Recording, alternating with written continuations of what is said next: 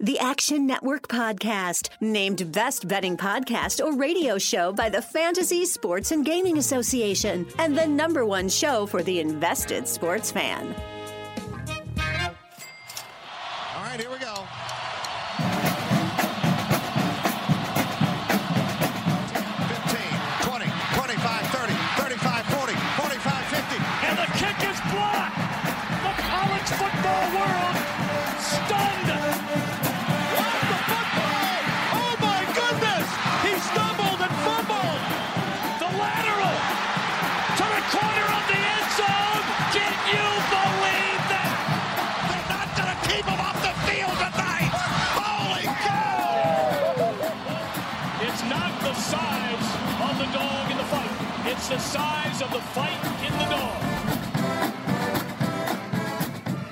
What's up, Degenerate Nation? Welcome to the Action Network podcast.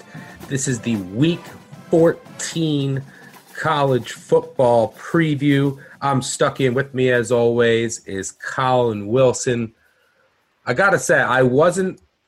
Look, a lot of my times was catching up on college hoops, trying to get all my power ratings adjusted. It's taken up a lot of my time in NFL, and I knew that this weekend was just meh and I wasn't that excited about it. But then we added Coastal BYU, and that just adds the flavor that I think was missing from this Saturday. What's going on, Collin? I'm doing great. That was like waking up to that news this morning was excellent because you're right. The the slate is a little. Because you had a Liberty ticket too. That I had a Liberty. due. T- I mean, this is Christmas, right? I mean, here we are, the first week of December. I took Liberty. I've talked about this Liberty spot forever. Malik Willis comes down with COVID nineteen. Uh, apparently, enough of the team that where they have to cancel this game. Uh, the line moved, you know, all the way up north of twelve. And if you were sitting around with a Liberty ticket, I tweeted this out. It's like I'm not going to put myself in trouble to where there's a whole bunch of other key numbers and take the coastal side. I think that's the worst thing that you could do. So the best advice is to swallow the ticket. And for that game to be canceled, I mean, COVID giveth and COVID taketh. College football is getting weird.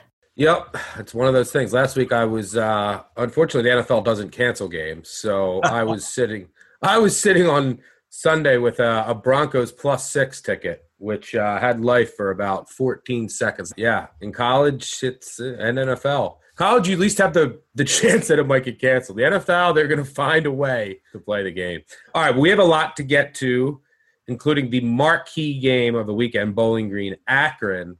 Yes. Unfortunately, I couldn't put that in marquee games of the week, but we will spend some time on it.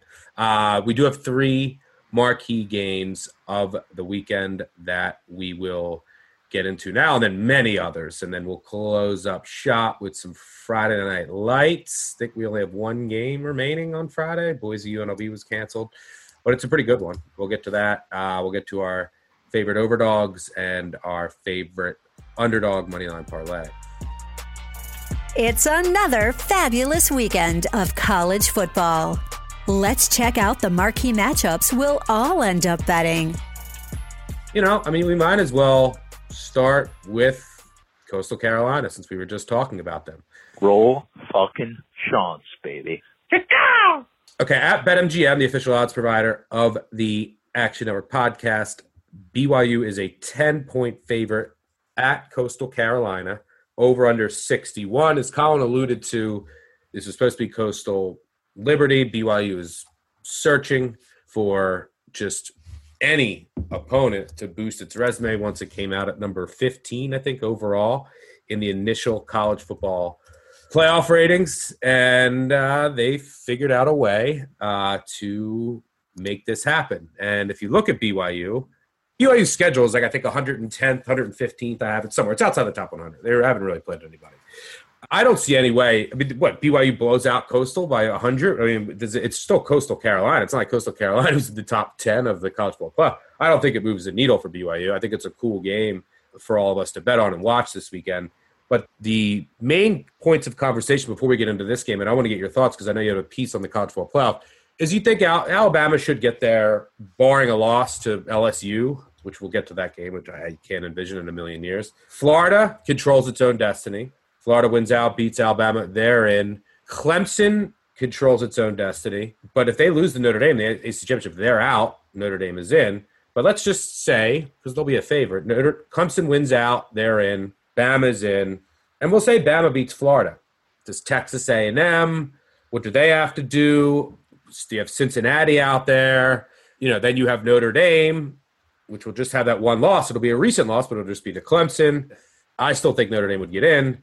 Oh, and then you have Ohio State. And now Bodog Jim, he's finally in the conversation of the college football playoff. Don't gamble, don't associate with gamblers. Avoid it like the, the plague. Let's check in with Bodog Jim. Bodog Jim, for the first time, can impact the college football playoff. And we call it Kaki's last stand. Michigan's not playing this weekend. If they cancel next week, Ohio State's not eligible for the Big Ten championship. I, will the Big Ten just be like, sorry, we're changing the rules and put Ohio State in? I don't know. So, what are your thoughts on this mess before we get to Coastal BYU? If they're going to change the rules and say, I don't know, you can get in Ohio State, are they going to change the rules and say, okay, Wisconsin, we're going to let you in too, so we have the most high-profile matchup, uh, even though you know Northwestern has that head-to-head victory over Wisconsin. I, I, there's not enough data points, and there's no good answers here. I don't want to make you know any Buckeye fans mad, but there's there's not enough data points here for me to say that you absolutely belong into the college football playoff and you should just get a pass. I would like to see Ohio State play Wisconsin. I would like Ohio State to play Michigan. Uh, you know, if they're not going to get that luxury, then I don't think you should be afforded a pass into a semifinal when there's so many other data points on so many other quality teams. I don't include Texas A&M in there, and really, I'm kind of talking about Cincinnati. I mean, I, think I would love it in a perfect scenario. BYU would win this game against Coastal. They would schedule something on the night AAC, would make this Tulsa game on the 12th a championship. BYU would schedule Cincinnati. Listen, it's just Ohio State's not going to have enough data points. Nobody can honestly say to put them in. And you and I, we have questions about Ohio State's defense. I think a team like Florida and Alabama would absolutely run them out of the building, but we need them to face somebody else to prove that point. Like we need more data points to prove that. And now this weekend, I know we're going to handicap it, but there's so much COVID going on with the team. Ryan Day's not going to be there. There's rumors Justin Fields isn't going to play. There's rumors the secondary is all filled with COVID. I think Ohio State, if they don't make the playoff, be more upset with the pandemic. Don't be upset with the committee, and don't be upset with us when when we say we don't think that you're. We just I just don't have enough data to really gauge. And uh, if this was a normal year, I would say that Ohio State would have enough wins. They should be in, and they're probably going to get smoked.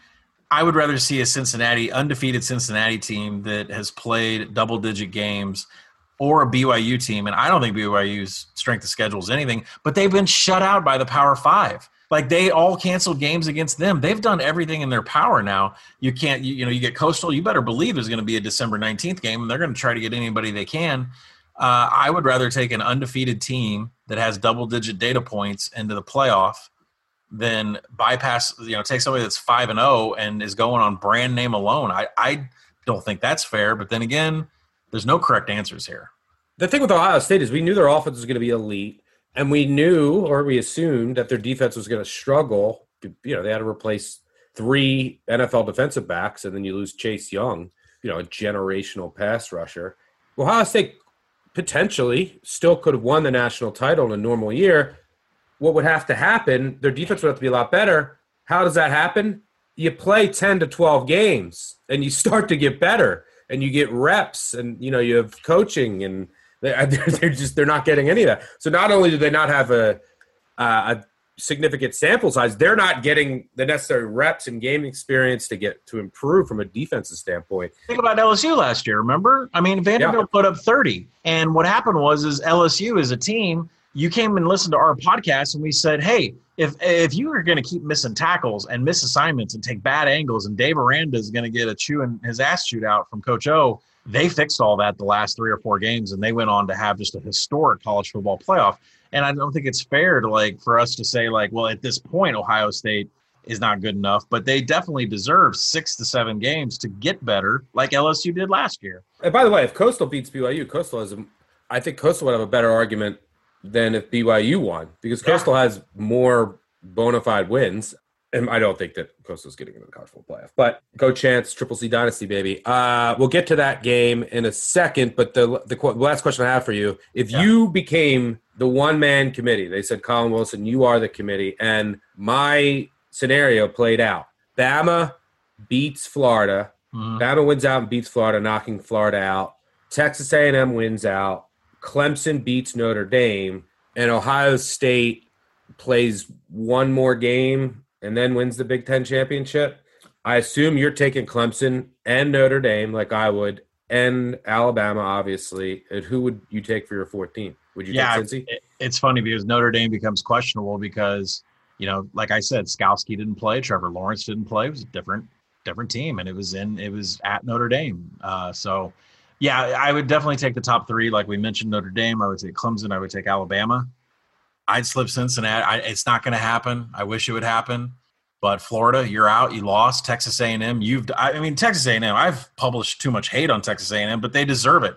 Hey, don't just be a f- support. You know what I'm saying? There's no reason to be nasty. I just saw the chairman of the committee come on Tuesday night and say, "Well, we believe Ohio State believes should be in the top four because they have explosive offense."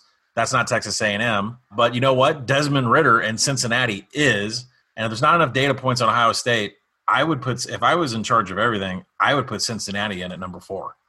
Yeah, I would like to. Cincinnati's defense maybe gets a couple stops against Bama. I would like to see. I mean, BYU's not getting any stops. I just would want, want to see Marcus Freeman, what he can cook up, and that defense is really good. There's NFL talent. It's an NFL filled defense, so it's not like they can't compete. I don't know if. Yeah, I don't think the offense would be able to keep up, but uh, yeah, I would like to see that. And- and you know Um, what's get, a- get some new blood in there. Yeah, and what's interesting is people be like, "Oh, the points would be too high. The game would be boring between Alabama and Cincinnati." Lest I remind you all that Washington went into the college football playoff with a 17 point spread against Alabama, 16 and a half, 17 point spread against Alabama, and couldn't cover. So we've had big, huge spreads. Think of Michigan State also. We've had semifinal games that we knew were absolutely not going to be close, but th- that's not a deterrent from putting Cincinnati in there. Right now, I'd make it an 18 and a half point game against Alabama. So, you know, I, I would love to watch that game. And, and I don't think that should be the reason why you keep Cincinnati out. We've had teams get in that we knew were going to get smoked. Yeah, I mean, Bama, Florida, that's the championship game will probably be double digits. All right, so let's get to this game. Coastal Carolina, BYU. BYU is a 10 point favorite at BetMGM, over under 61. One of the things that I've been trying to monitor here is the wind. Because I think if there's heavy, heavy winds, it would significantly favor Coastal Carolina because it would hurt BYU's passing attack a little more. But it looks like they're going to die down around five or six, and it's like to five, 10 miles an hour, which is meaningless. But earlier in the day, it's like 15 to 20 miles an hour, 30 to 40 mile an hour wind gusts, which you always want to check too, because it's not just about the wind, it's about the gusts, as we always talk about. So uh, it's not out of the realm of possibilities that the forecast as of now could be three, four hours off. But the game time of 5:30 Eastern doesn't look like as of now that'll be an issue. Break this game down for us. I know the wind was a factor. I, I was uh, I, I was you know taking notes on this earlier. Wrote the piece this morning, and and I can't deny what Coastal's done this year. They've been fantastic in third downs on both sides of the ball. Uh, they are the best in the nation on offense and average distance to go on third down at 5.5 yards. Uh, and then defensively, they're like you know within the top 10 as far as average distance to go from their defense. Uh, BYU's defense averages around 7.1 yards to go on defense. So a huge aspect of this game is Grayson McCall and how they do on first and second down and where their positioning is on third down because Coastal has been magical. Uh, so it's a huge handicap there. I think Coastal's going to find a little bit of success in the passing game on BYU. Uh, but you know they're a run first team. So when you mentioned all the wind and everything, I went and looked at the run ratios here, and Coastal on offensive perspective, they run 64% of the time. So I mean, they really leave the passing in passing downs. Does that change? You know what BYU, who they're fourth in defensive rushing success rate. I mean, BYU is a stout defense against the run. So does Coastal go against their 64% run ratio and decide to lean on Grayson McCall in first and second down? Definitely something to watch for. The other side of the ball, I am not sure Coastal's defense can stop BYU, especially on the ground. Coastal had major issues defending the rush and posting a positive success rate in standard downs against Louisiana and App State. They beat Louisiana by three, and App State was covering the entire time. We all know what happened with the pick six there.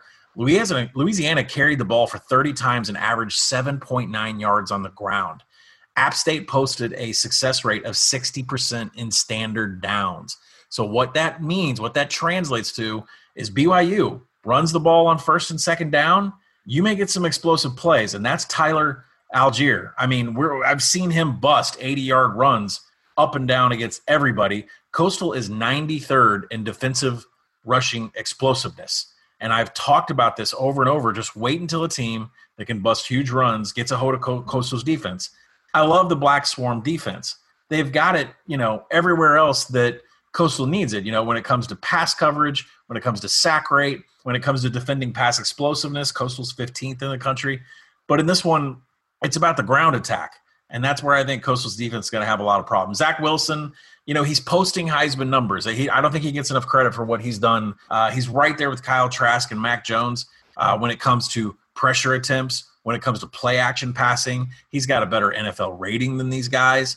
Uh, you know, Coastal gets pressure on quarterbacks with the Black Swarm D, like I said. So I think Zach Wilson's going to have a normal day.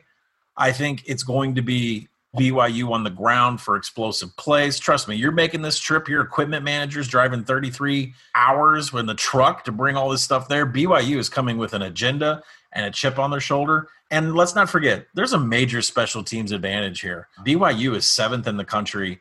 I think this is all BYU. Now, the market right now, as you and I are recording, don't not sure what's going to happen on Friday. It's a game that I make nine and a half. 10 everywhere, 10 at, uh, at BetMGM. I think this is something, a, a place where people are going to stare at Coastal. And we've I've said this week after week.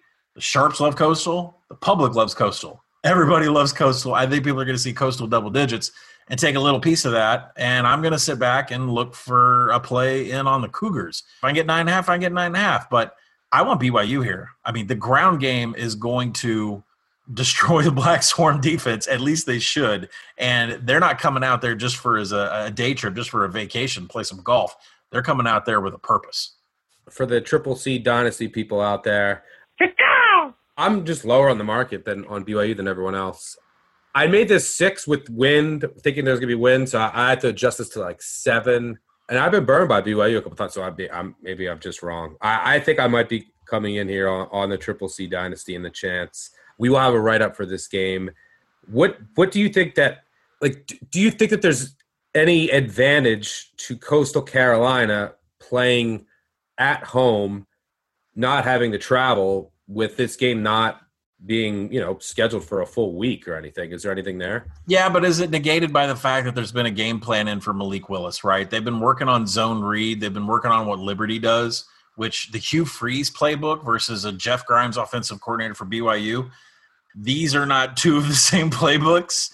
So whatever you know we have on the surf and turf field, whatever advantages we have from being at home, which I think it's great that they don't have to travel. Usually, Coastal Carolina Sunbelt team is the team that has to go everywhere. Uh, but at the same time, BYU they travel well, and they always have. And uh, it's a professional road trip every time they go somewhere.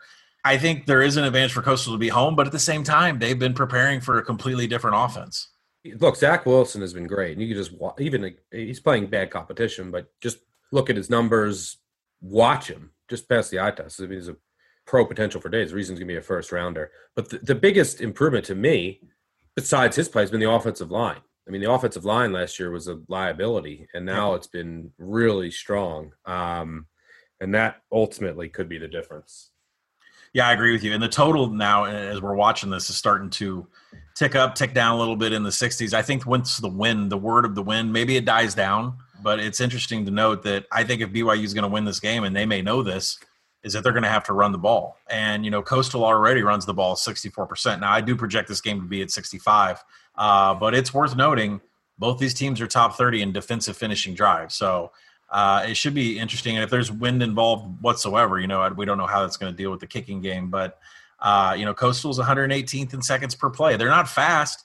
They're just extremely successful on third down on both sides of the ball. BYU's 92nd in tempo. Uh, there's not going to be any racing up to the line of scrimmage here. So I think the total is set just about right.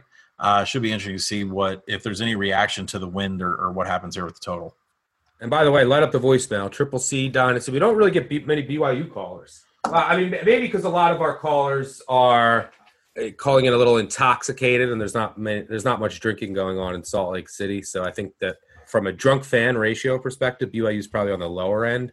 So we don't have as many opportunities to get the calls from BYU fans. But I know you're out there. I interact with some of you on on Twitter. Give us give us a call after this game. I know the Triple C Dynasty peeps will be calling in from Canada and the U.S. all over the place. All right, the second marquee game of the day. We're going to go to. We'll venture over to the Power Five. We'll go to the SEC. Let's talk a little.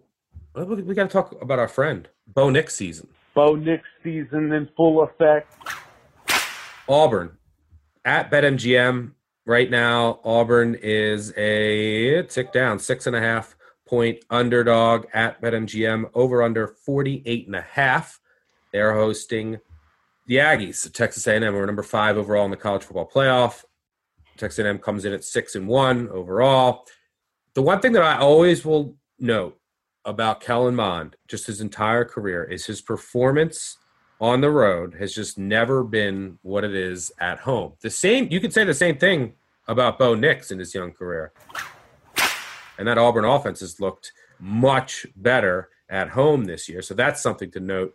I made this line around four ish. So I grabbed seven as soon as I saw it with Auburn. There are, are some concerning things with Auburn, specifically their third down defense really scares me. So basically, they can't stop the run. Teams are just running it on first and second down and, and easily getting four, four to five yards. And they're, just having really easy third downs. Last year, Auburn's defense, which had a ton of NFL talent, they were their third down conversion rate allowed was 30%. This year they're over 50. So it's been a major problem. And Texas A&M, really good offensive line, really good running back uh, in Spiller, and it's an, an efficient offense and, and, top five overall in third downs. So in third down conversion rate. So that does scare me a bit. Is like can Auburn get off the field? We do know that Texas A&M is a snail, which helps oh. here. Yeah, and their run defense, Texas A&M's run defense has been really good, but I think that they're vulnerable in the secondary, which I think Auburn and, and Bo Nix has been improving, can take advantage of. I simply think this line is too high.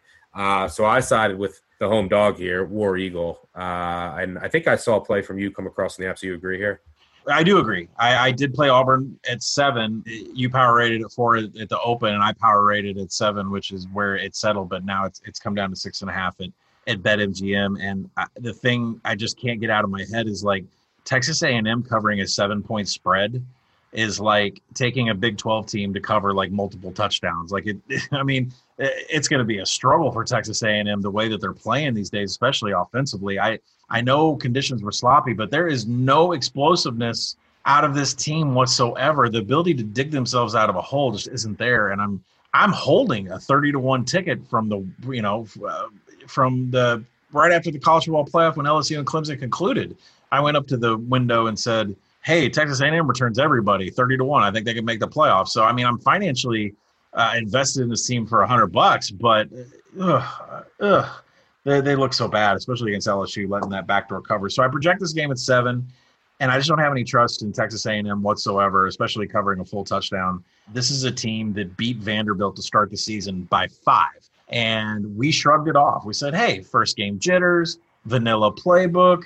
They didn't want to show anything. No, maybe it's just the fact that they can't score that many points. You know, so I mean, there's major advantages in this game for Texas A&M from an offensive success rate in both the rush and the pass. But like I said, there's no explosiveness whatsoever. So don't expect three plays on the box score over 20 yards from this team because they just haven't been posting it lately.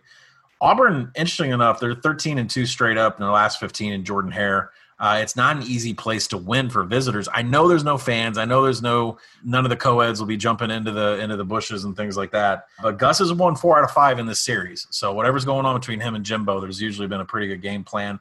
I think from a perspective of they just played the Iron Bowl. There's been this thing with Gus Malzahn where it's like when he hasn't been in college football playoff hunt, he's had to go to say like the Music City Bowl or he's had to go to other bowls it's him projecting what's going to happen the next year and he counts it as a new season. He counts it as the start of the next season. So i'm wondering with the iron bowl loss if gus kind of has the whole take with the team. It's like this is how we start next season. You know our national championship run when when georgia and alabama has to come to our house.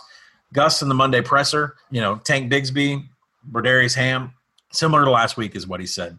Uh, tank went for 11 rushes and 39 yards. Uh, big reason why auburn didn't get the cover and seth williams dropping balls uh, Texas A&M defensively, they're they're more of a run stop unit. So, I mean, really, if you're going to back Auburn, this game comes down to Bo Nix. Bo Nix season in full effect. You know, someone needs to file a missing person report on Seth Williams' game last week. Nine targets, three catches, uh, a drop that would have easily been a touchdown, uh, would have gotten Auburn the cover. Texas A&M, uh, they have a better sack rate than Alabama, but the coverage is nowhere close what Alabama. Alabama's top 10 in the nation in pass coverage. Texas A&M, they're hanging around 57th ish. So it's a huge, huge difference for Auburn, especially for Bo Nix, who can take advantage of these linebackers that were built to stop the run and not stop the pass. If Seth Williams, we can find his game, uh, you know, Anthony Schwartz is still there. Uh, you know, he's doing just fine catching passes, not dropping anything. Auburn's going to cover this game because of Texas A&M's rank and pass coverage uh, versus Bama, who's top 10. Um, you know, if Texas A&M, you know, doesn't bite on play action, it could be a long day. But I mean, there's no there's, if Tank Bigsby isn't there, it's going to make it harder on Bo Nix. But still, like I said, Seth Williams needs to return, and that seven is a lot for Texas A&M to cover. I do like Auburn here. Possible chance to upset. It's not an easy place for Texas A&M to play, and Gus has Jimbo's number. Auburn's defensive line and some of these stats, yeah. they're with like 117th in stuff rate, 121st in power success rate. But it, it was interesting to me to see that because you know Spiller has been running the ball well, and the offense has been, from a success rate perspective, as you said, has been really good. But Texas A&M's offensive line, which is a senior-laden group, it's they're 108th in stuff rate. 86th in line yards. Now they're top 10. You're not no one, they're not giving up any sacks, and it's more of a quick passing uh, offensive attack. But maybe Auburn can finally get some stops here. But I expect some long drives by Texas A&M. They'll probably have the ball a ton. Auburn just has to stand up in the red zone, and I think Auburn's going to be able to hit some explosive plays uh, in the passing game. They're probably going to have a couple trick plays here. I think Auburn keeps this close right until the end. Hope you're enjoying this great Action Network podcast. I want to make sure you know about the Locked On Podcast Network. Locked On has a daily podcast on your favorite team. Welcome to you, Locked On 49ers. You are locked on to the Dallas Mavericks. Welcome, everybody, to the Locked On Lakers podcast. Let's go. Locked On podcasts are hosted by the local experts who know your team better than anyone and give you the inside scoop. So go to your podcast app and search Locked On, your favorite team. Subscribe to your Locked On podcast.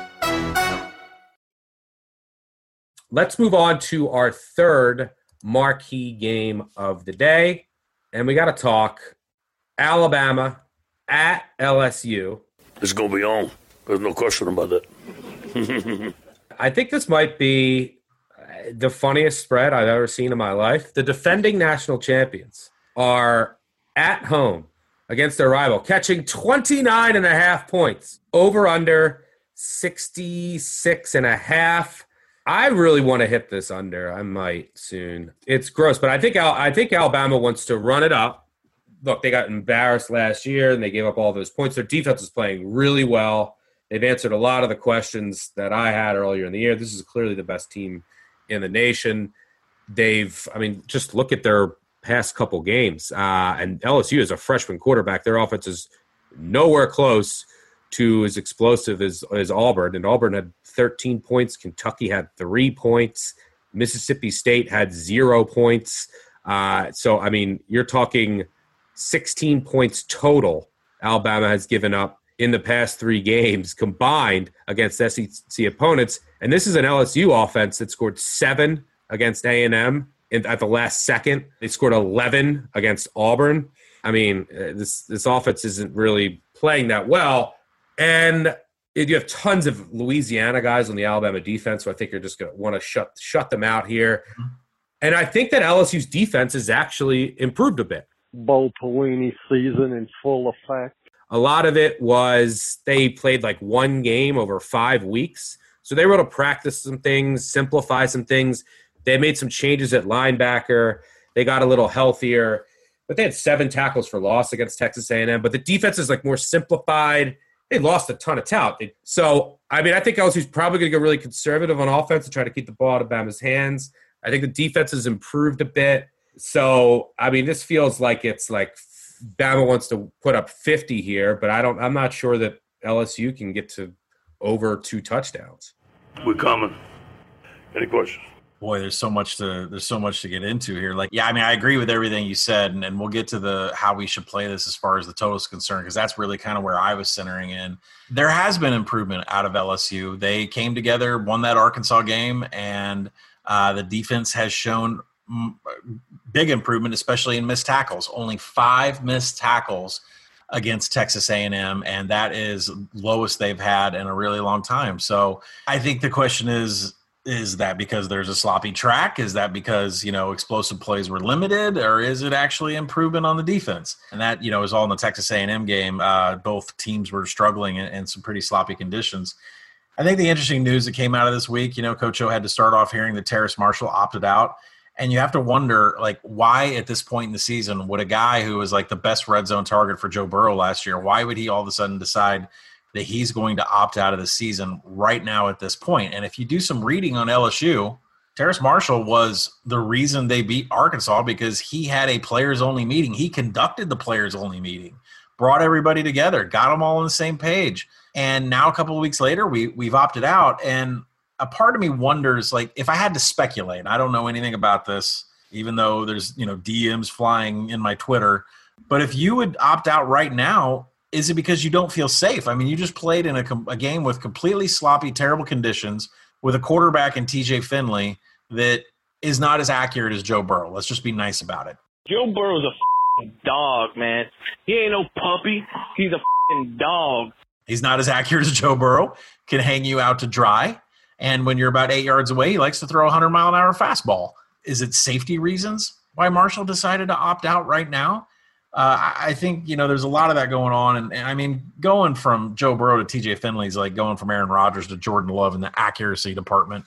Uh, if you're a Packers fan, LSU scored seven points last week. Marshall, who they're not going to have, just another reason for the under. He had ten catches for 134 yards and the only yeah. touchdown. You're removing him from the offense. Yeah, that's a monster loss for them. Uh, and who's TJ Finley going to turn to now? And the Max Johnson. I mean, Coach O said that Max Johnson came in to get some playing time because he's a more mobile quarterback in sloppy conditions, and so I would expect TJ Finley is still playing. Uh, but you know, Finley went nine to twenty-five for hundred yards and two picks against A and M. I got news for you: the Bama defense is better. Yeah, definitely, definitely. And and I and I have to look at the defense, and we say that the defense is getting better. But Feleipe Franks and Bo Nix still generated nine passes over 20 yards before they played A and M, and it was bad conditions. So I don't know how much stock to put into this game. Now Saban's returning to the sideline. Let's turn our attention to Alabama here. Saban is returning to the sideline, and he said early this week, "I don't, you know, I don't get up for rivalry games. It doesn't motivate me anymore. But maybe it's for the kids. The kids get really motivated."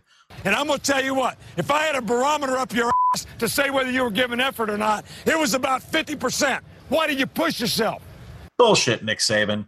Uh, you you want to embarrass LSU? I guarantee they, they came to your house and you know Tua was gone, Mac Jones was starting, and you lost in your house uh, against one of the team, uh, an LSU, a legendary LSU season. And I guarantee you that all you want to do is stomp them and rub it in their face. And if you don't feel that way, I'm sure the players can feel it uh, emoting off of you and they will respond. I think he has two goals in this game. A, shut out the LSU offense. You all may be taking the week off, all right, this week, but I'm not because you're assuming that the other team is not very good. B, get Mac Jones five touchdowns. Because I, I don't know what is the SEC's problem. They're dragging their feet on this. I haven't heard anything about this. Why in the hell would Alabama go and play Arkansas next week? Why why would they travel up to Fayetteville when the when the ACC has told Notre Dame and Clemson your season's good, you don't need to play on the 12th. Why would the SEC make Florida and Alabama play next week? So this potentially for Saban could be the last regular season game and for Mac Jones as far as a Heisman race is concerned. By the way, I love Mac Jones for the Heisman. So uh, you know, LSU's 115th in defensive. Pitt should win the Heisman. They'll never give it to him. LSU is 115th in defensive passing expected points. That's basically explosiveness. Uh, LSU is in deep, deep trouble when it comes to Mac Jones. Uh, Mac Jones has just been a magician inside the pocket. You know, we said this in our summer podcast I said I love Mac Jones because his numbers do not change under pressure. LSU's not going to be able to apply any pressure. You know, their sack rate is 50th. I would expect Mac Jones to have about 250 yards by halftime. You know, I just don't think the whole thing is is like, you know, Saban's back on the sideline. They're pissed off. They want revenge. They might not play against Arkansas next week. Uh, they want to keep a hold on their number one seeding for the college football playoff. I think there's only one play here stuck. And I, I listen, I'm worried about the total. Like when you say I want to go under 67, I agree with you. I agree with you because I don't think LSU is going to get their points. But what happens if Bama decides to hang 67 or 64 and there's a field goal like somewhere in there? So to me, the play is Bama first half, Bama team total over, but the best play I think is LSU team total under. Why did you push yourself? Yeah, I'm gonna have to add some LSU team total because the, the best part about that is I'm very confident. Like when you play a you know lower smaller team totals and what is lsu's team total at uh it, it should be but it should be about 16 and a half yeah six if it, this comes down it might get to like 14 and a half i think right. you'll get over two touchdowns but when you play a team total of like seven or seven and a half sometimes one of the worries that you have like what i did that against umass right and then they got the safety and then i have to worry about like who gives a fuck? The team, other teams up 50, and then their backups are in, and they don't care about them going down the field against prevent and then you get a bullshit touchdown. Right. Well, obviously this is now 14 and a half, not 7, but if LSU is at like 10 or 13, I'm confident that Alabama is still not going to want them to score. I think if they're up 40 nothing, they're going to not they're going to want to keep the shutout. And when I say LSU's defense is better, I'm not saying that they're going to stop Alabama's offense. Uh, Alabama's offense is going to get theirs no matter what. What I mean by that is I don't think LSU is going to score maybe. LSU's de- an improved defense. You get a couple red zone stops. You force a, a punt or two, and then there's no shot Bama's getting to 60. And, and then LSU does have the, one of the best corners in college football, who's now healthy. That's helped their defense. So right. that'll help a bit. You know, he gets he gets a pick, he gets a, a couple pass breakups, and then you get a punt. So yeah, this one could get ugly. But when it does, I'm confident that Bama is going to be like blitzing. If if it's LSU like third and goal at the three, they're they're going to have all their starters in blitzing, and Saban will go blow a gasket if they blow if they blow a shutout at the yeah. end. Like it's going to be one of those games. And I'm going to tell you what. Why did you push yourself? You you saw Todd Grantham get his ass chewed out by Dan Mullen for giving up a Kentucky drive, a 14 play Kentucky drive, and and points going up on the board. Wait till wait till Pete Golding defensive coordinator for Alabama gives up a touchdown to TJ Finley. Uh, I expect a Saban headset to be thrown. I'd put props on that. Just Saban throwing, Saban cussing. I'd put all kinds of props on that. You know, you get excited about getting married, all right, but after you're married for a while, you know, you got to have a process to make it work. Yeah, that is our eight o'clock game. So I, will be yeah. The LSU. I didn't even think of that LSU team total under. That's that's a hit for sure. All right, let's move on to the best of the rest. We're going to hit every conference here. We'll start in the ACC. Uh, this is a team I, I I can't figure out in Virginia Tech. Uh, Virginia Tech, what a disappointing season. Plus 22 at home against Clemson over under 66 and a half. The last time we saw Va Tech, by the way, they do do have a bye before this game. They had a week off. They lost 47 to 14 to Pitt. And if you didn't watch that game, they quit. They quit in the second half. There was zero effort level. They no energy, nothing. So my one concern here is because I think this line's too high. Even though I, but I don't know who, I can't figure out about Tech. They can run the ball really well. I know that. Uh, I never know who's playing on their defense. Um, their defense is so bad, but Clemson's they can't get their run offense going for whatever reason. But if Clemson, here's my one concern: this because just from a value perspective, I, I like Va Tech over three touchdowns. Um, and I do think Clemson has some potential issues, and I think Va Tech might be able to move the ball on them. But if Clemson blows this open early and goes up, and Va Tech's four and five, and after what I saw in that second half against Pitt, it's going to be what like freezing cold here with like winds in Blacksburg, no fans. Like, are they just going to pack it in again? That's what scares me here. Uh, but from a number perspective, Granted, I, I don't know who Va Tech is. Me trying to set a number, I think there's value in the Hokies catching over three touchdowns here. Coming off of a bye, this is pretty much their Super Bowl. So I would assume you're going to get their best effort at least to start. They're going to bring a lot of pressure. They can get pressure on on Lawrence. That's how they're going to have to get stops. Uh, what are your thoughts here? Yeah, well, the real Va Tech, please stand up. Right, we've been uh, searching for that defense all year, and uh, you know Justin Fuentes making changes to the scheme to adjust for who's been out for COVID. It's been a really tough year uh, handicapping Virginia Tech. The total's starting to inch up now that weather concerns are like really not a factor. Like when I wrote the projection pieces uh, on on late Saturday night, uh, there was like snow and rain and wind forecasted everywhere, and Blacksburg was one of them. But it seems like that's all going to happen in the morning. And now that you know, you see the total start to edge up a little bit. Now that those weather factors may not be a concern, it may just be cold.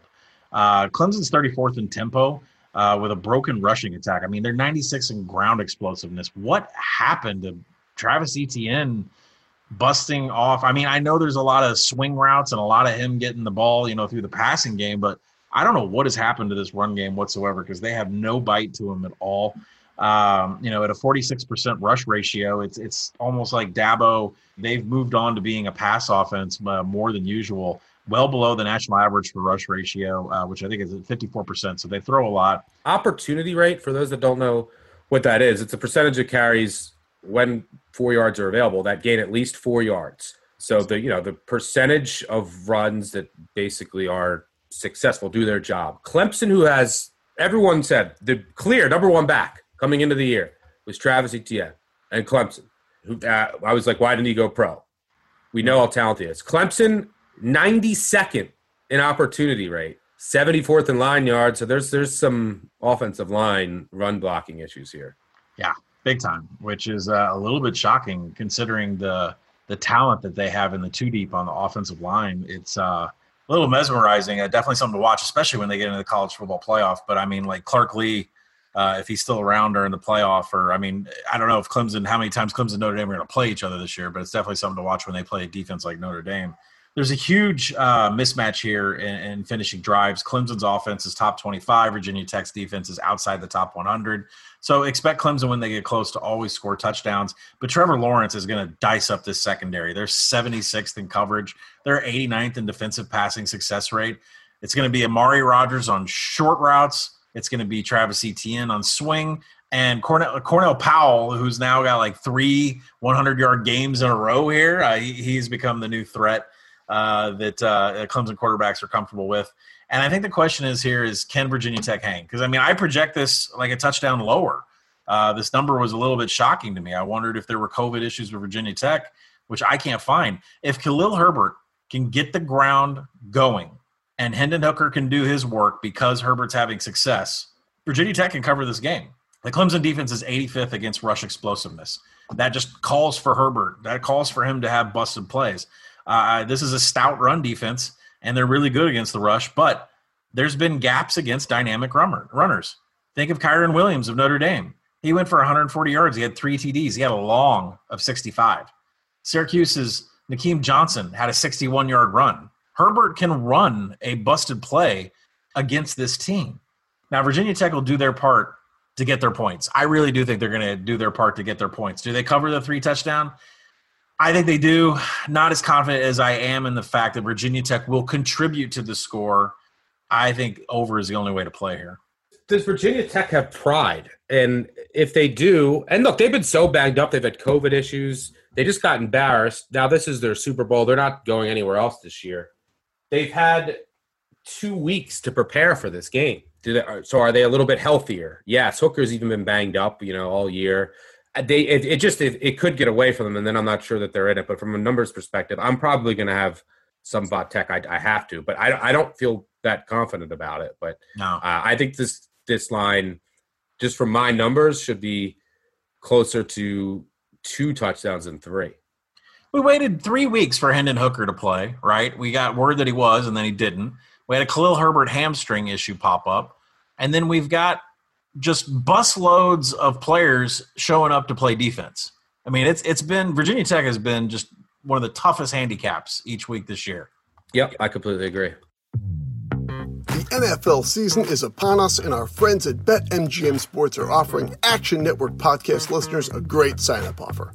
Just make your first deposit using the bonus code ACTIONPOD and receive a 100% deposit match up to $500. They've got parlay bonus payouts, live betting markets, daily odds boosts, all sorts of great stuff. So download the BetMGM app today or visit betmgm.com to sign up and use the code ActionPod to double your bankroll with a 100% deposit match up to $500. As a reminder, you must be 21 or older and physically located in the great states of Colorado, Indiana, New Jersey, Nevada, or West Virginia. Please gamble responsibly.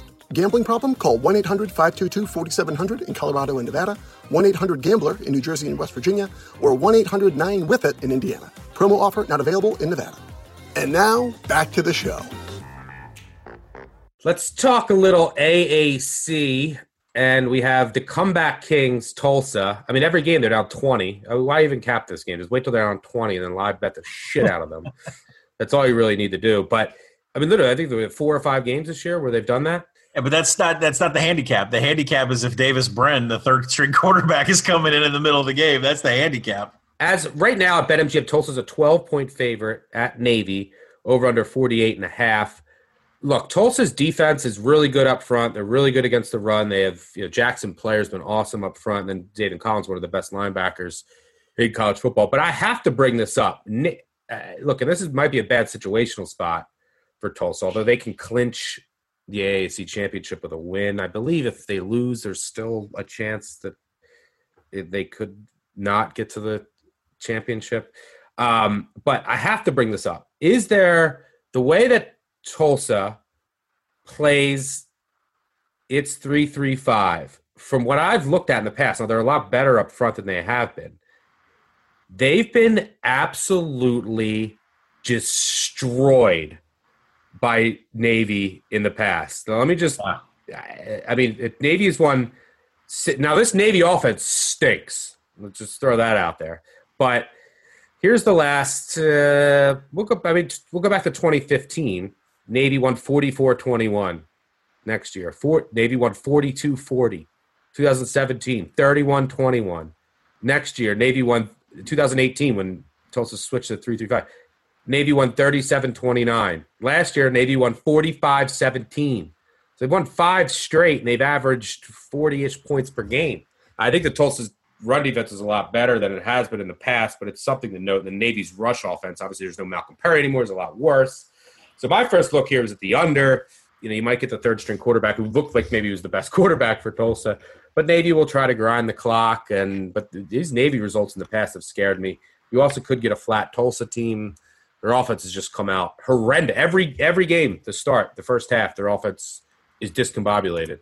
Uh, maybe it's different with Brin and not Zach Smith, but we'll see. What do you see here?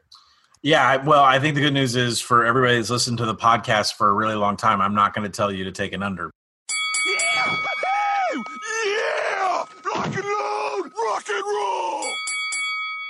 I'm not going to tell you to take an under because a couple years in a row I've said take an under here. And I believe two years ago, Navy and Tulsa had that over after in the middle of the second quarter. So good news is I'm not going to tell you that. Now there are terrible weather conditions here, and and I also told you about the Navy history. Yes, yeah. So that that's the good news. I'm not. There's no total here for me, but uh, you know the, there is terrible weather forecasted at uh, Navy Marine Corps Memorial Stadium, mid 40 degrees, 25 percent precip. 20 plus mile an hour winds, all blowing into one end zone. Uh, really more affects the kicking game. Navy's not going to try to throw the ball. At least I don't think they're going to try to throw the ball at any point, especially against Zaven Collins, because it is Zaven Collins type weather. Uh, the Golden Hurricane are 10th in defensive rushing success rate. They're 26th in line yards and stuff rate, which means they're going to be able to stop the triple option. I mean, Malcolm Perry's not there anymore. Malcolm, that ship has sailed. Uh, and, and Navy is just does not have the dynamic uh, quarterback to run that triple option anymore. And it's hard to imagine a Navy offense that runs like 80% of the time to be able to do anything against this defense. But there is one stat in there, which is Tulsa's 64th against defensively against rush explosiveness. Uh, so teams, I can think of a couple two lane runs right off the top of my head. Teams have been able, even though they've been stopped. Remember the difference between success rate and explosiveness. If you're hearing all these terms, Success rate is the ability to like get you off the field and not move the chains, right? A lot of three and outs. Well, that Tulsa's really good at that, but there can be busted plays, and that's the explosiveness factor. And Tulsa has allowed chunk yardage on the ground. Now, Zach Smith is expected back at quarterback, which may be a good thing. Uh, you know, for I mean, people will remember that Davis Brin came in as a third string quarterback over Seth Boomer. Uh, he got hurt too in that game against Tulane. Uh, so we'll see how that goes for Zach Smith. But with the weather and everything, I, I'm I'm wondering how limited they're going to be in passing down situations. Tulsa's going to try to keep this a fast pace. They're 25th in seconds per play, but you, you know their offensive success rate is is just so hot and cold. I mean, they'll go three quarters without scoring, and then they'll put 20 up on the board. Uh, you know, if Tulsa covers, I believe it's because they got a defensive score, maybe another Zaven Collins defensive score. Double digits to me is a lot in a bad weather game where Navy is going to, you know, they have one of the slowest paces in the nation, 114th in seconds per play. I think it's an extreme amount of points considering the weather and the pace that Navy wants to dictate. There's no actionable item. I mean, I make it 11 and a half and it's sitting at a dead a dead number of 12. So until I see like a 13 or if I think Navy is going to fall down to 11, I do want to bet Navy here. Uh, but I'm not going to make any decisions on 12. I would much rather have it if I can get a 13. I think it's going to be slow. It's going to be ugly. It's going to be gross. And that Navy Memphis game last week, uh, who would have guessed that Memphis beat them 10 to 7? So uh, maybe Navy's figured something out defensively. Uh, nothing I can see from the box score says that they did, but they did limit a decent Memphis offense to 10 points. You know, scored seven themselves. So I'm not going to tell everybody about the under. I'm not going to get us trouble three years in a row but I do like Navy in these double digit points.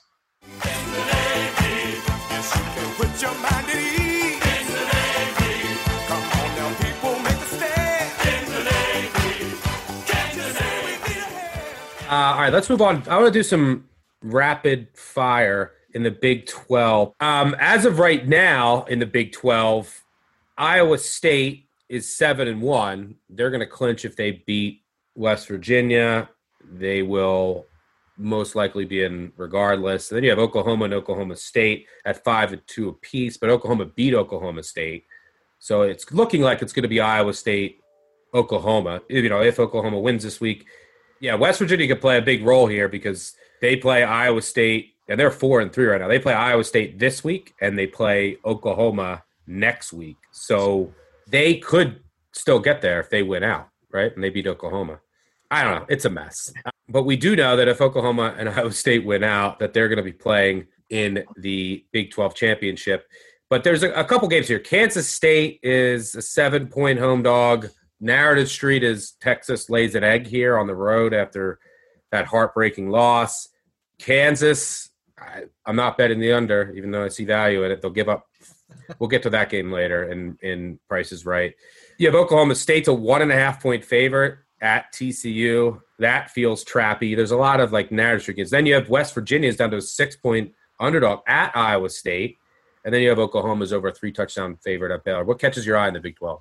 Well, I think I'm, i kind of focus on you know the two teams that are supposed to make it to the Big 12 championship, and West Virginia has covered every game at home, but they've only covered one game on the road. So they're going to Iowa State, and it's interesting that you know Iowa State the the spread is you know I make it five and a half. It's at six, six and a half. Uh, the, all that's on their mind is to win this game. Win this game. You have one loss, and you're making your way to the Big 12 championship. This is going to be a really tough game for Iowa State. One area of concern, though, is that West Virginia is 62nd in defensive rush EPA, which means they're not good at stopping explosive runs. That's where Breece Hall comes in. I mean, Breece Hall has averaged nine yards a carry versus Kansas State, 8.8 versus Kansas, 9.3 yards per carry against Oklahoma State. Hall has a touchdown in every game for the Cyclones this year, 16 total. And I think that is what the difference in the game is. But I feel like it's going to be more like the Iowa State Texas game where we're going to come down to Dicker, the kicker, at the end, missing that. Uh, it's a one possession game. I don't really see anything in the side. I will say the advanced metrics keep telling me to bet this Iowa State team over because there's a lot of scoring opportunities and they have such a wide net uh, of yards per play.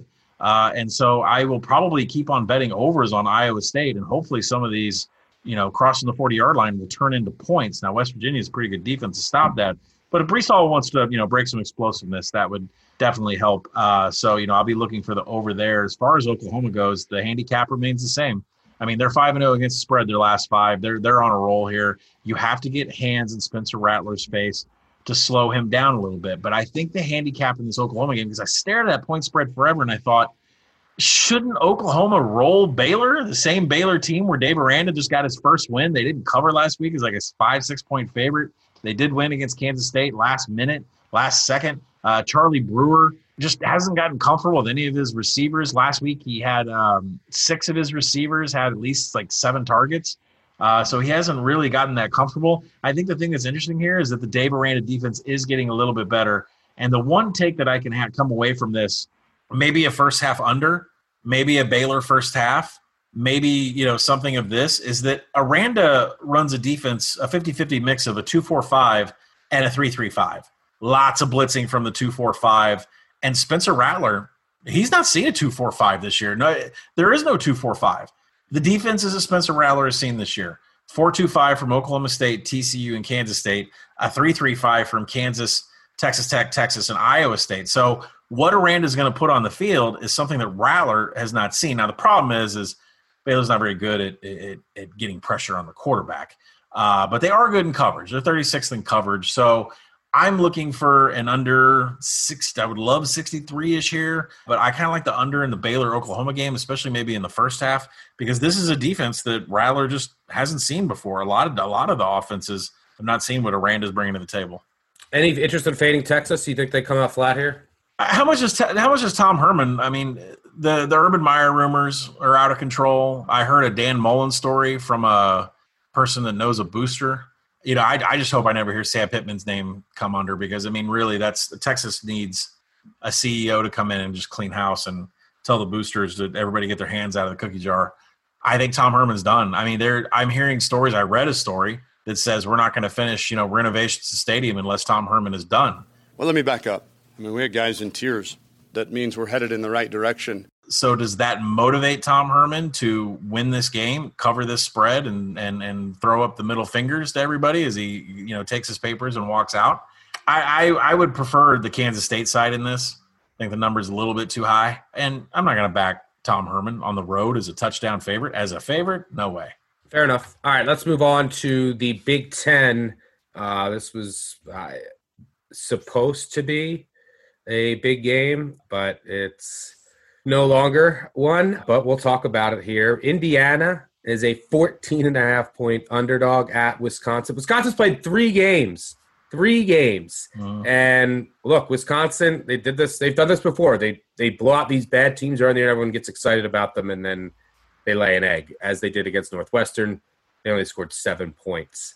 You know, then they had another game canceled so who is this Wisconsin team? I don't know. I, I we've only had three games. It, it, Graham Mertz look passes the eye test, and then you see what he did at Northwestern.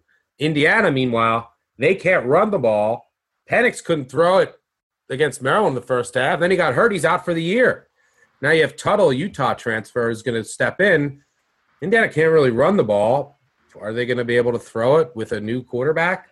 I, I don't know. Uh, Wisconsin's a dead snail. Questions about their offense although we do like their back that they've been giving it to yeah. more recently. But they're laying. You want to really want to lay two touchdowns here with Wisconsin?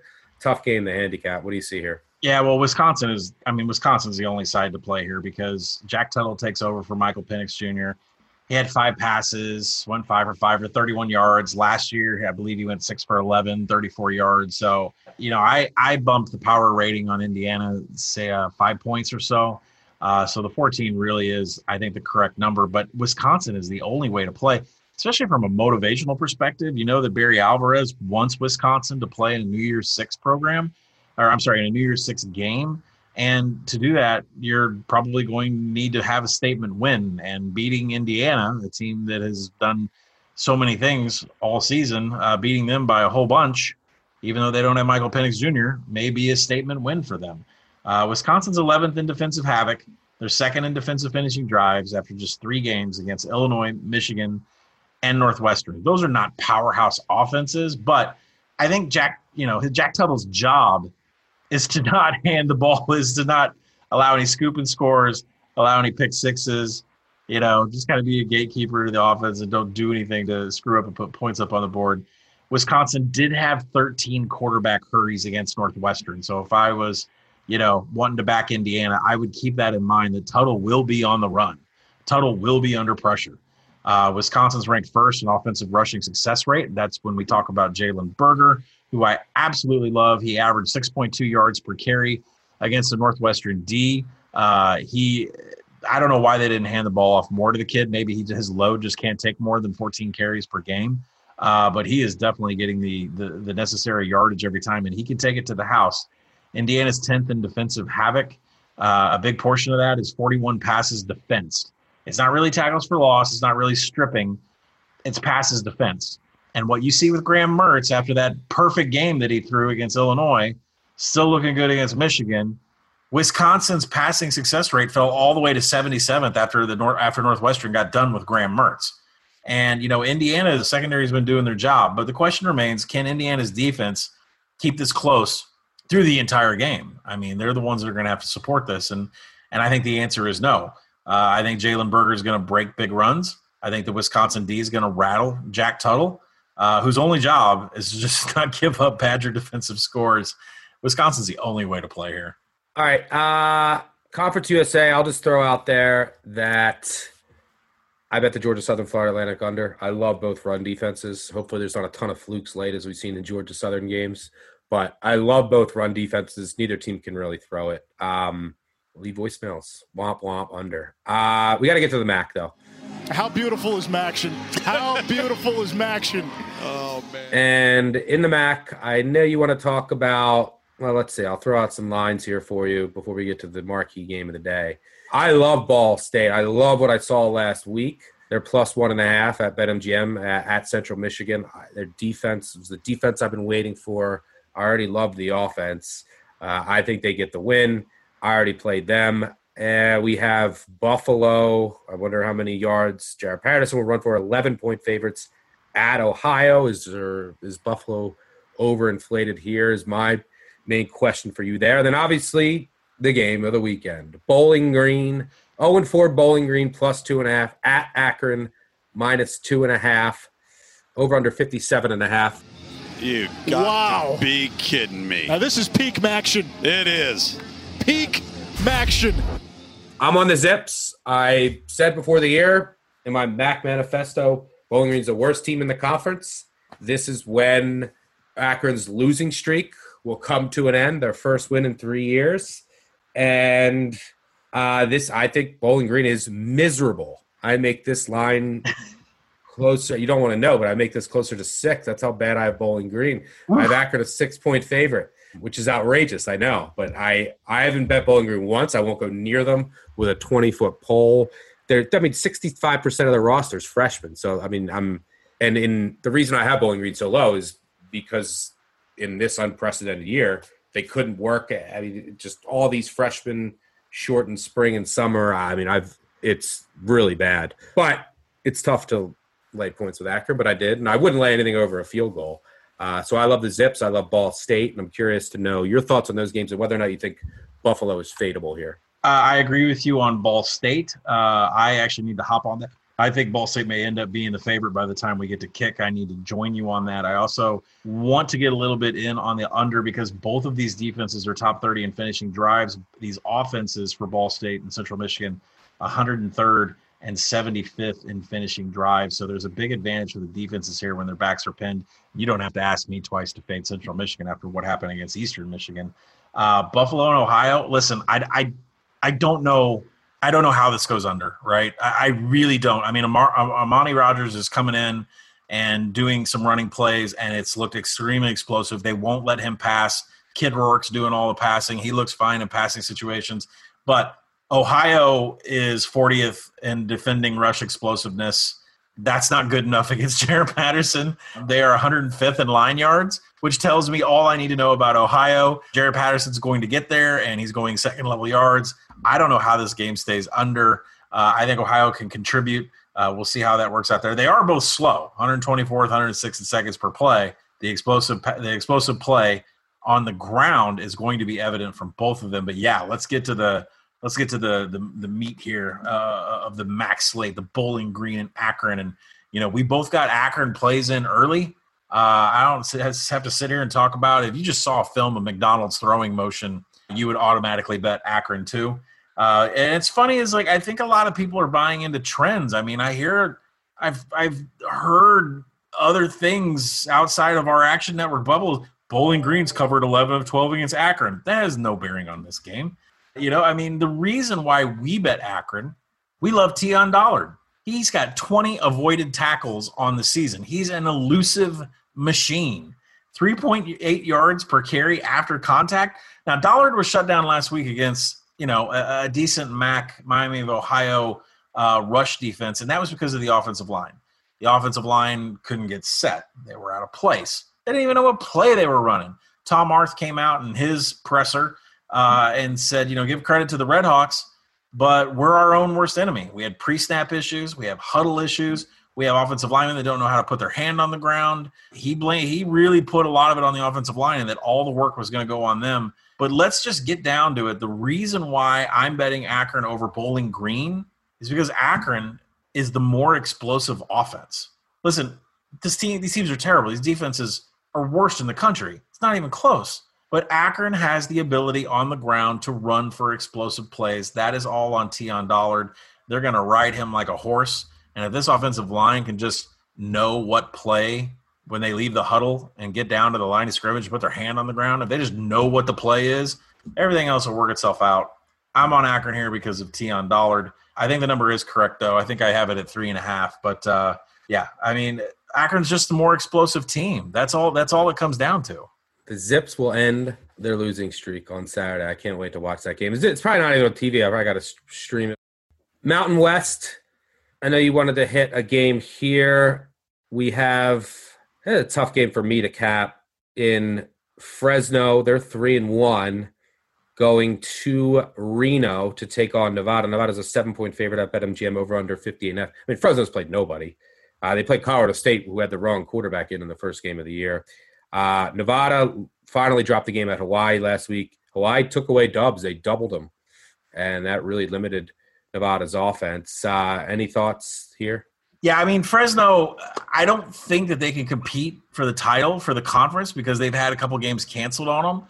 Uh, I think that loss that they took in the opening game of the season was a direct result of what's going on in the state of California and the pandemic. And they were locked out of their facilities. And we have a new head coach who is going to be a great head coach at Fresno.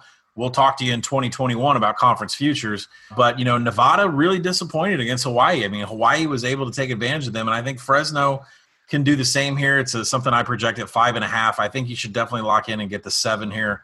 And as far as Hawaii goes, I mean, San Jose State is a bit overrated. Uh, we've did, in, kind of did a deep dive into the Starkel numbers and how he's gotten that passing attack going up against teams that haven't even won a game. I mean, they have like a combined record of like one and 13. So uh, I think Hawaii is the play here because really can San Jose State's defense deal with Chevan Cordeiro?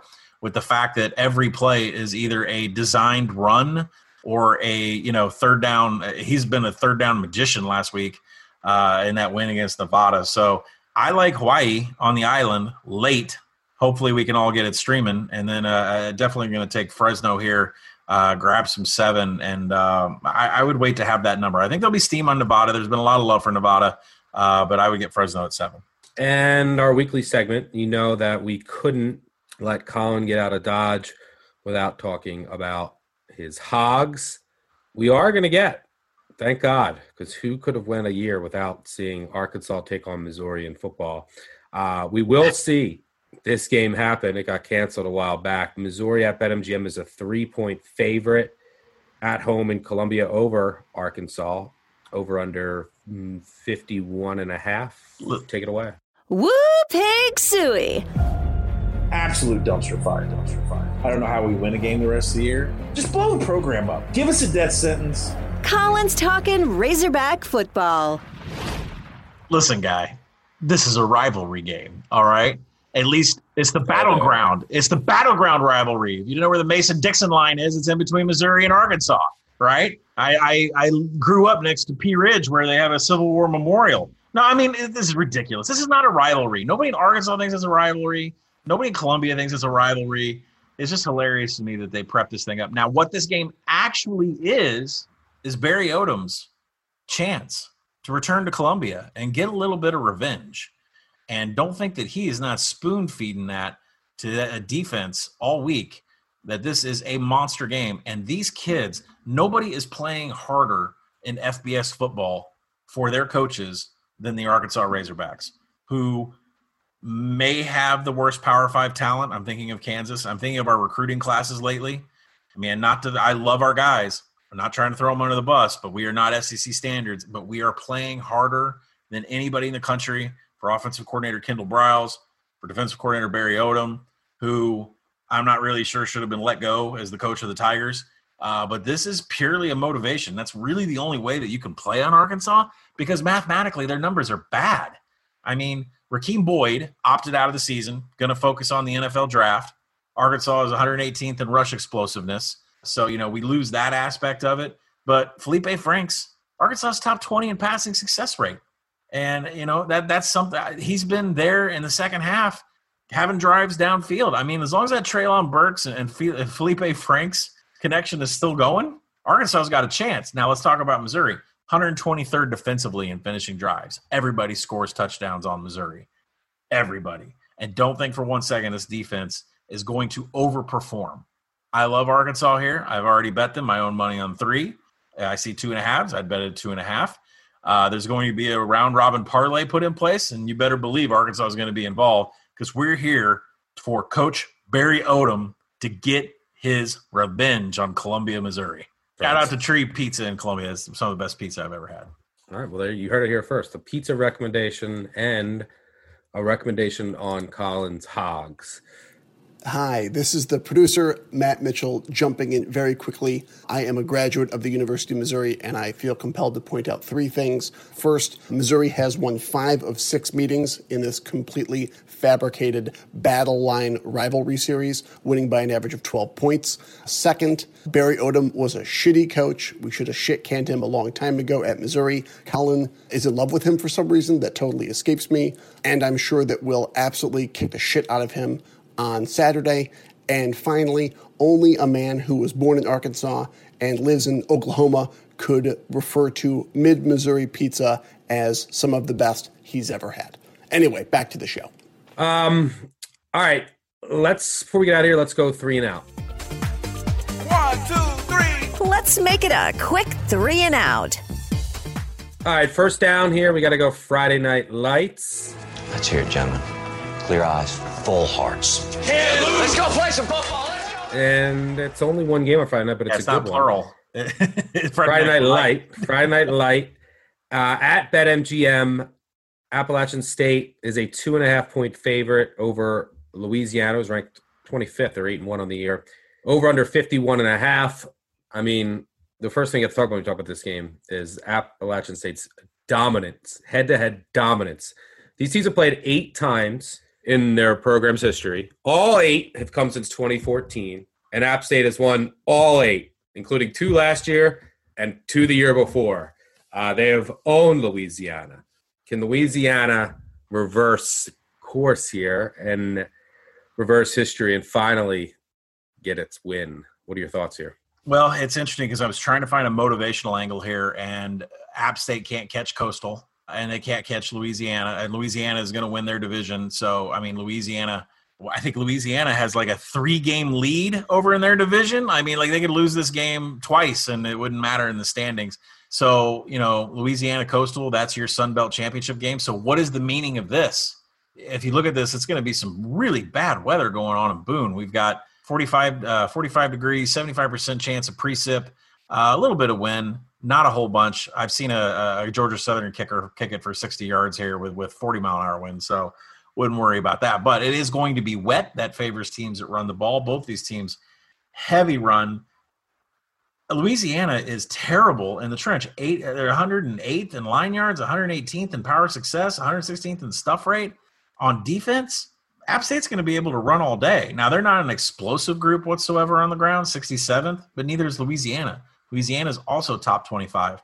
I think this game at a field goal is lined correctly. I think the play really is the under. The weather's going to be terrible. I expect this game to be complete runs. Appalachian State is is 22nd in defensive finishing drives or fourth in tackling. Uh, it's an under game to me all the way. Comes down to a final field goal. Uh, I wish I could find a motivational angle because you're right. App, App State beats Louisiana like a drum. Billy Napier just cannot get it figured out.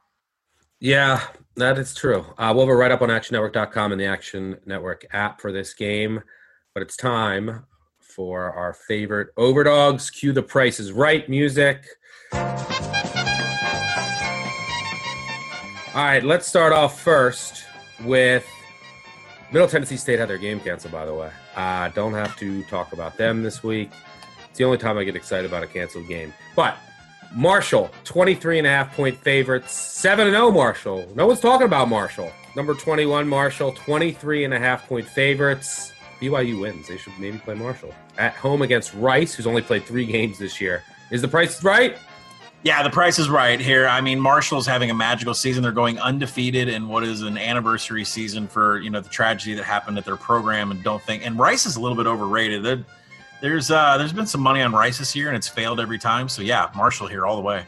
Quadruple doink. Thank you. Uh, next game, Notre Dame off that dominant win over North Carolina, 33 and a half point favorites over just the abysmal Orange.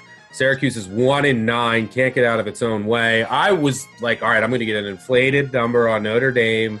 I could fade them this week, and I looked at the schedule, and it was Syracuse. Notre Dame minus 33 and a half. Is the price right? The price is right for Notre Dame. This is a Syracuse team that put all of their energy and everything that they had in their final home game for Dino and just couldn't get it done after taking a 20 yard sack and then spiking the ball on fourth down. I don't even know how that happened. The better bet is Notre Dame first half, get all those points on the board, take a seat. Uh, but yeah, the price is right here for the Irish. The only thing I'm worried about is just Notre Dame goes uber conservative, but even yeah.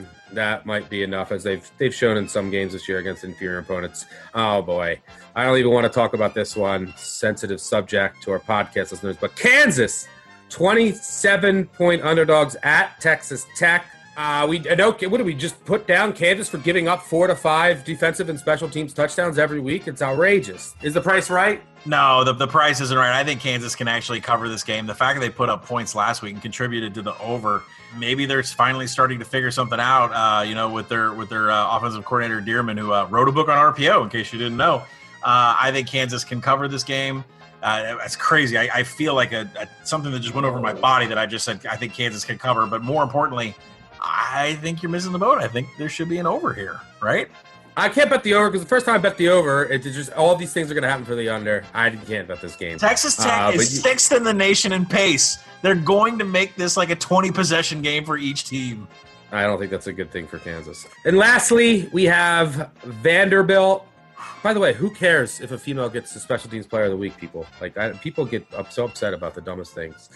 Don't sweat the small stuff. Yeah. V- Vanderbilt plus 35 and a half at Georgia. 0 and 8 Vanderbilt. Uh, is the price right? Listen, if you have opinions about social media about Sarah Full winning Player of the Week, why don't you just keep that shit to yourself? It's a fantastic, wonderful story. Take a walk with a mask on. All right.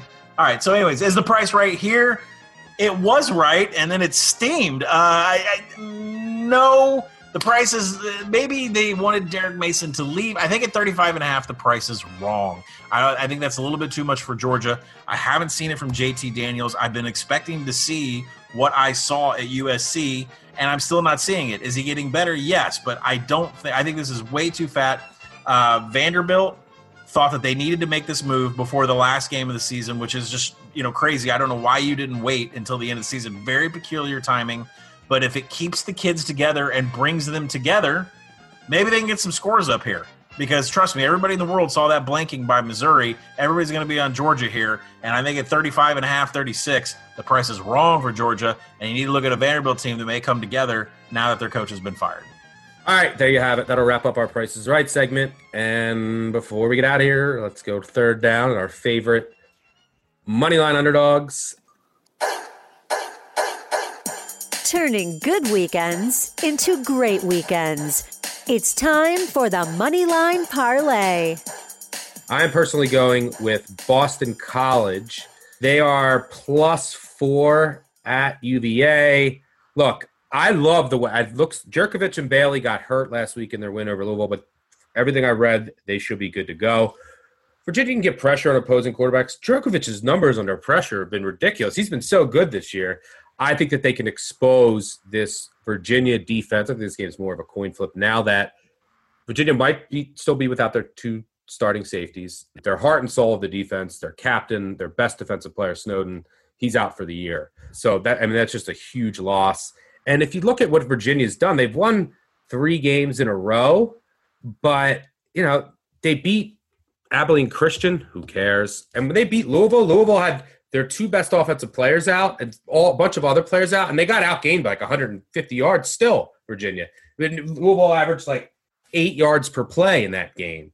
So I haven't been that impressed with Virginia, and uh, I love where Hafley's taking this BC team. I think Jurkovec can do, or Jurkovec, however you want to call him. I think he can do work. Uh, I think it's more of a coin flip game. I'm taking Boston College. Go Eagles. What do you? What do you? Who you going with?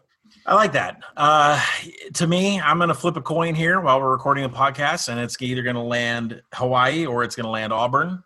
And we're going to take Auburn. Uh, I'm going to stick. I love Hawaii. I War love Eagle. going on down there. Not a big dog, so we're going to go with Auburn. War Eagle. Bo Nix season is in full effect for Collin Wilson this weekend. Bo Nix season in full effect. I believe that this is a really tough place for Texas A&M to play. They play better at home because they have a crowd. Gus has Jimbo's number. I do not like what I'm seeing out of Texas A&M's offense. I believe Seth Williams will return from the dead, start catching balls. And, you know, Bo Nix does have the ability to make you and I look like fools over the years and win some games where you and I say that Auburn's gone. Uh, I'm going to back War Eagle here. Uh, War Eagle, right? So Tigers, Auburn, uh, bring it home for us. Yeah, well, we had Bo Nix season against LSU. Mm. Last year we called Bo Nix going down and overrated against Florida. I think this is a good spot to get back on Bo Nix season. So it's the Boston College Eagles and War Eagle. It's all about the Eagle on Saturday. That'll do it for us. It's time for us to do some final work on the card. Make sure you check out our Twitter feeds and the Action Network app at actionnetwork.com for just tons of college football content. Hopefully, we can have uh, another winning weekend here. Collin, I hope you follow up your good weekend with another one. Uh, I will try to avoid not putting in Kansas under bets. By the way, if uh, if you haven't already, please go subscribe, unsubscribe, subscribe again, tell a friend, tell an enemy, leave a review. I'll be doing giveaways on the next show. Uh, leave a five star review why you like the show. Uh, that really helps us out in the rankings and overall. So we appreciate you all listening and doing that. So it's time for us to get out of here. We'll catch y'all later. Cheers. Peace out.